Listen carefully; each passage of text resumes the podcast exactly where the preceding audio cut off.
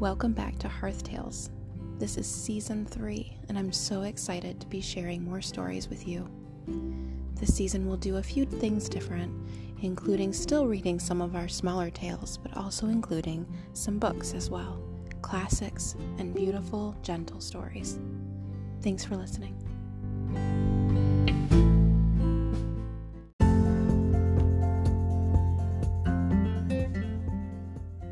If you've been enjoying the Hearth Tales podcast so far, there's two new ways for you to help support this platform.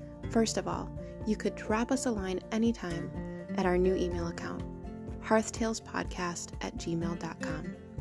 Here you can send me an email anytime to suggest a book recommendation that you've loved, ideas for new sorts of content, or any reviews and tips that you'd like to add. I would really look forward to hearing from you. You can also support the podcast by sending a donation to Hearth Tales Podcast on PayPal.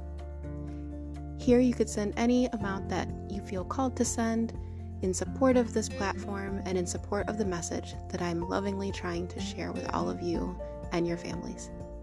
I look forward to hearing from you at our email address anytime you wish to reach out. Thank you.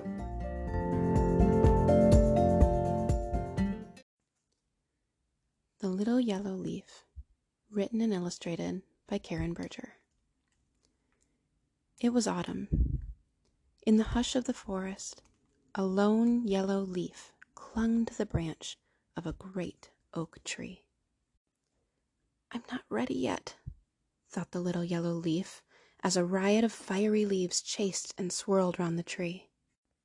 Not yet, thought the little yellow leaf, as the afternoon sun beckoned and teased.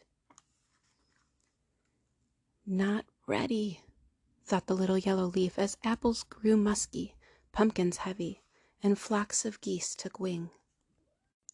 Still not, he thought, as the other leaves gathered into great heaps, crackly dry, where children played. And the sun sank slow. A chill filled the air.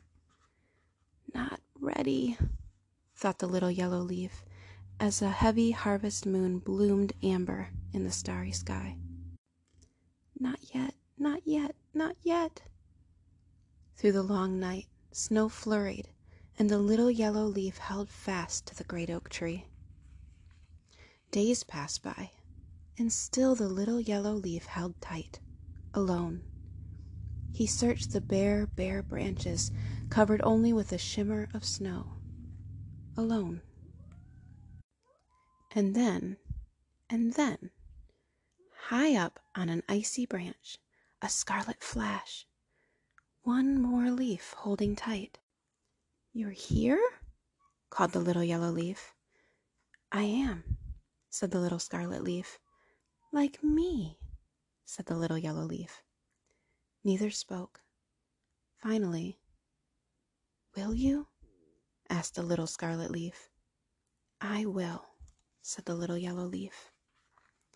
And one, two, three, they let go and soared. Into the waiting wind they danced, off and away and away and away, together.